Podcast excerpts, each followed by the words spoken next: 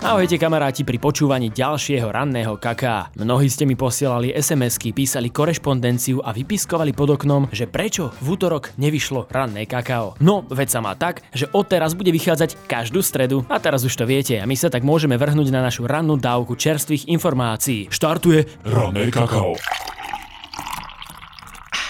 Slovensko naďalej pomáha Ukrajine. Tentokrát je reč o darovaní systému protivzdušnej obrany S-300, ale šípim, že o tomto už asi všetci dávno viete. Práve tento systém je už u našich susedov na Ukrajine. Malo ísť o tajný presun, ktorý trval 2 dní. Ministerstvo obrany totiž systém najprv presunulo bližšie k východnej hranici Slovenska a následne na Ukrajinu. Naša krajina mala len jediný kus tohto odpaľovacieho zariadenia. Dokonca sme ho zdedili ešte z Československa. Premiér Eduard Heger však objasnil, že darovanie systému neznamená, že sa Slovenska Slovenská republika stala súčasťou ozbrojeného konfliktu na Ukrajine, hoci opozícia neustále hovorí o tom, že nás vláda takto zatiahla do vojny. No a nebojte sa nič kamaráti, nemusíte sa obávať toho, že by utrpela naša obrany schopnosť. Minister obrany Jaroslav Naď totiž uviedol, že za systém našli náhradu, takže sa o obranu Slovenska nemusíš báť. Otázka, či Ukrajine poskytneme protilietadlový a protiraketový systém S-300, vysela vo vzduchu týždne. Názory na to, či by sme mali Ukrajine pomôcť zbraňovým systémom v boji proti ruskému agresorovi sa líšili aj v našom parlamente. Tak ale tam sa nikdy poriadne nezhodli.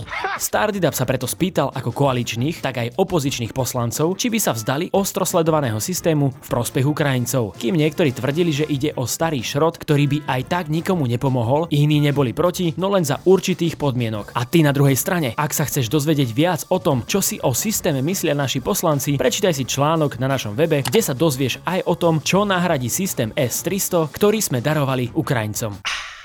No a pri tomto toľko spomínanom systéme S300 ešte zostaneme. Hoci pred pár dňami mnoho ľudí ani nevedelo, čo to systém S300 je, teraz rozbúril debaty v spoločnosti. Výnimkou nie je ani parlament, kde sa nie všetci poslanci zhodli. Inak na tom nie je ani expremiér Robert Fico, ktorý sa k darovaniu systému postavil opäť raz svojským spôsobom. A on je celý nejaký svojský. Minulý týždeň zverejnil video, v ktorom publikoval zábery z presunu raketového systému. Pred pár dňami však ešte išlo o utajovaný proces a tak sa okolo Ficovej iniciatívy otvorila polemika, či podobnými krokmi nevyzradil štátne tajomstvo a neohrozil bezpečnosť krajiny. No, Robko, netreba sa hrať so zápalkami. Toto video má tiež za následok to, že pohár trpezlivosti u niektorých politikov pretiekol a zákonodarcovia vyrukovali na Ficovú adresu s trestnými oznámeniami. Má ísť hlavne o poslancov v klube strany SAS. Prvé trestné oznámenie Ficovým menom totiž už skončilo na pošte a podal ho poslanec Jan Benčík. A to sa posiela poštou? A oni vedia, ako funguje pošta? Sociálne siete sa očividne stali prostriedkom zanechávania odkazov aj teraz. Podobne ako poslanec Benčík, Saskár Miroslav Žiak tiež uviedol, že aj on pripravuje ohľadom Ficových facebookových aktivít podanie trestného oznámenia na políciu.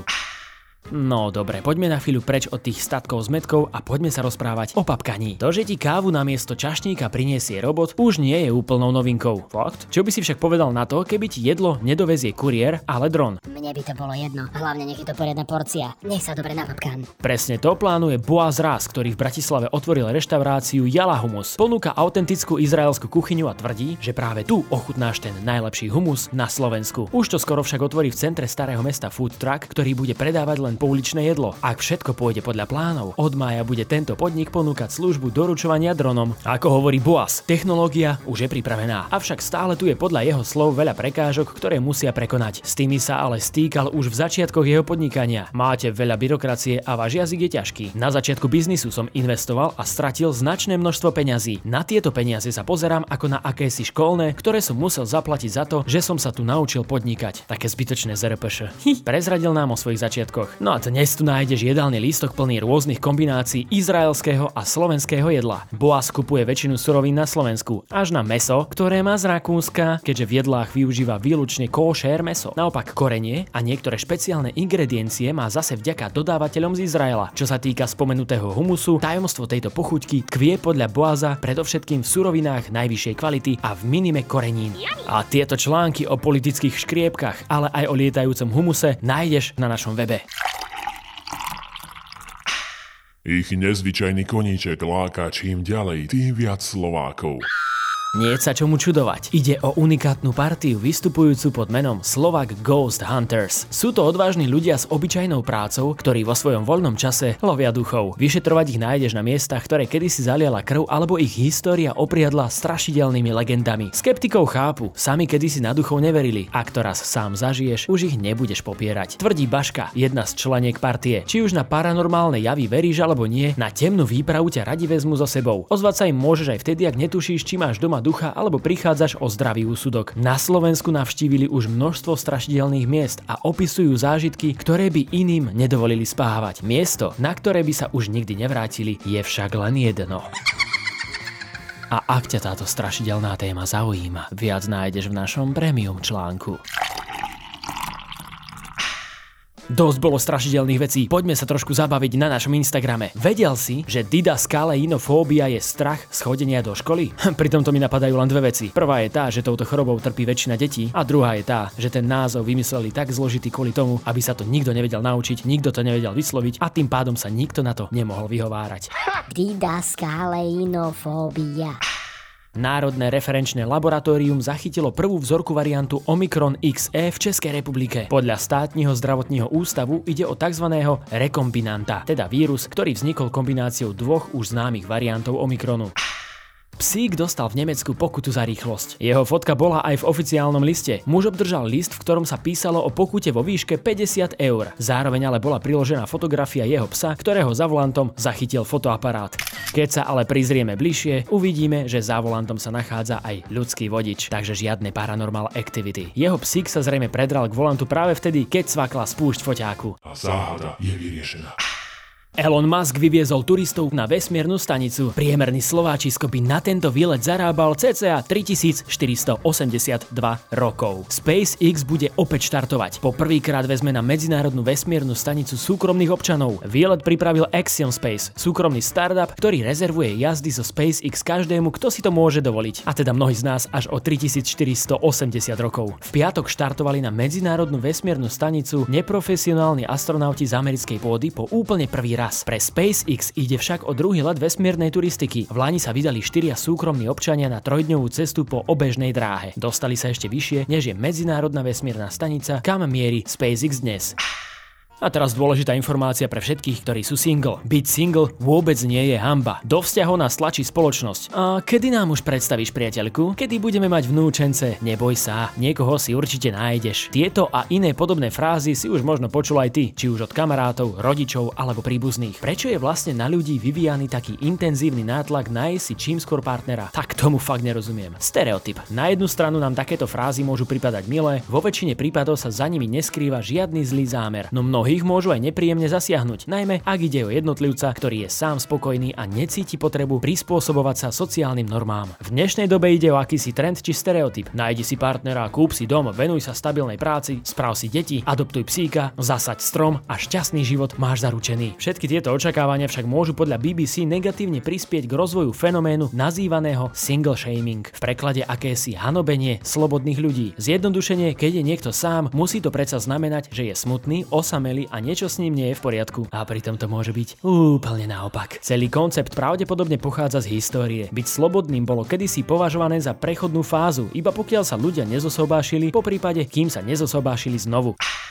No a teraz sa poďme porozprávať trošku vážnejšie. Teda nie, že by to predtým nebolo vážne, ale toto je naozaj vážne. Ľudstvu zostáva posledných tisíc dní. What? Varuje OSN. Ešte sa to dá zvrátiť, ale konať treba ich hneď. Najnovšia správa medzivládneho panelu o zmene klímy hovorí, že zostávajú menej ako 3 roky na zníženie globálnych emisí a odvrátenie katastrofického nárastu teploty. Vedci dodávajú, že strmý pokles emisí musí začať najneskôr od roku 2025, čo je čo vydup. Táto výzva sa nesie v duchu teraz alebo nikdy. Okrem toho sa apeluje na vlády a vyzýva k zníženiu úrovne emisí do roku 2030 na polovicu. Správa bola treťou a poslednou časťou najnovšieho prehľadu o klíme, ktorý vychádza z prác tisícok vedcov. Zaujímavosťou je, že zostavovanie takýchto správ trvá približne 7 rokov. To z nich robí potenciálne posledné varovanie pred tým, ako sa svet neodvolateľne vrhne na cestu ku klimatickej katastrofe.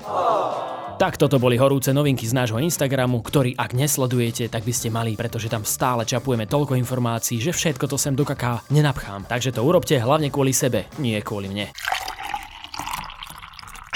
No a čo ukrýva najnovšie náš YouTube? Podľa mňa za tú infláciu, ktorú sme videli doteraz, môžu jednoznačne centrálne banky a politici, ktorí míňajú viac, než vyberú na dane. Hovorí v najnovšom rozhovore ekonóm Juraj Karpiš, aká je aktuálna ekonomická situácia, čo by mali centrálne banky a vlády robiť inak a kedy začnú stúpať hypotéky na Slovensku. Juraj Karpiš hovorí, že hypotéky už na Slovensku stúpajú. V rozhovore prezradil aj to, čo by mal bežný Slovák, ktorý už má hypotéku, momentálne spraviť. Kedy pocíti Putin sankcie uvalené na Rusko, či ich môžu Rusi obísť používaním kryptomien a ako ovplyvní vojna svetovú ekonomiku. Čínske banky a spoločnosti sa boja robiť obchod s Ruskom, pretože riskujú, že stratia prístup na americký trh. Hovorí Karpiš. Podľa neho Číňan nebude váhať ani sekundu pri rozhodovaní medzi obchodom s Rusom alebo Američanom. Ako ovplyvní odchod veľkých firiem ako napríklad McDonald's spoločnosť v Rusku? Skôr než akože o ten McDonald, o tie žemličky, ako každý si robí srandu, nie, že tam nebude toľko obezných ľudí. To berem ako signál, že ich to bude boliť v mnoho iných oblastiach. Sebestačnosť v dnešnej ekonomike znamená chudobu. Ak vás k tejto problematike zaujíma niečo viac, tak to nájdete na našom YouTube v novom diskusnom klube. Tak hýbajte tam. Najväčšia ropná veľmoc Saudská Arábia sa postupne otvára svetu. Čo s krajinou plánuje Muhammad bin Salman, ako v praxi vyzerá vahábizmus, či ako sa zmenili práva žien za posledné roky, nám v najnovšom podcaste zmapované prišiel porozprávať cestovateľ Martin Navrátil. Mohamed bin Salman, on mal také liberálne myšlienky, že e, povolil, aby, žena, aby ženy šoferovali, povolil kina, proste tá spoločnosť sa otvorila, ale je to ten istý človek, ktorý nechal zavraždiť e, svojho oponenta, jedného novinára, prišla tá tajná, tí tajní policajti, oni ho na tej ambasáde v Istambule roštvrtili a tak ďalej. Ako vnímajú Saudi konflikt na Ukrajine, na akej úrovni je v Saudskej Arábii momentálne turizmus a ako vnímajú Saudi princa Muhammada, ktorý schválil vraždu novinára. V roku 2017, kedy bol Martin v Saudskej Arábii, po prvýkrát stál liter benzínu a teraz si držte klobúky, neuveriteľných 12 centov. What did you say? Postupne sa začala krajina viac otvárať turizmu, ale ako Martin hovorí pre ľudí, ktorí majú radi istoty a organizáciu pri cestovaní, táto krajina nie je vhodná. A viac takýchto šťavnatých rečičiek od Martina Navrátila nájdete v novom rozhovore zmapované na našom YouTube.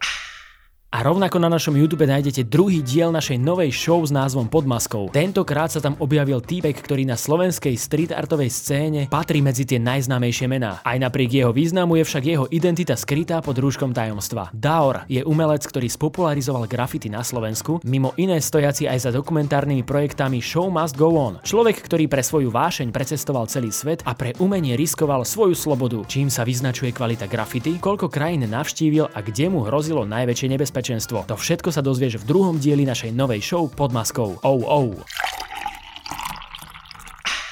Máme za sebou ďalšiu huževnatú verbálnu jazdu a mne už nezostáva nič iné iba vás pozvať na naše sociálne siete, na Instagram, Facebook, TikTok, YouTube, ale aj na náš web. No a nezabudnite, že ak máte záujem dostávať takéto čerstvé informácie každý deň, odoberajte newsletter, na ktorý sa prekliknete v popise tohto podcastu. A my sa počujeme opäť v stredu vy nezbedníci. Tak poslúchajte. Čauko.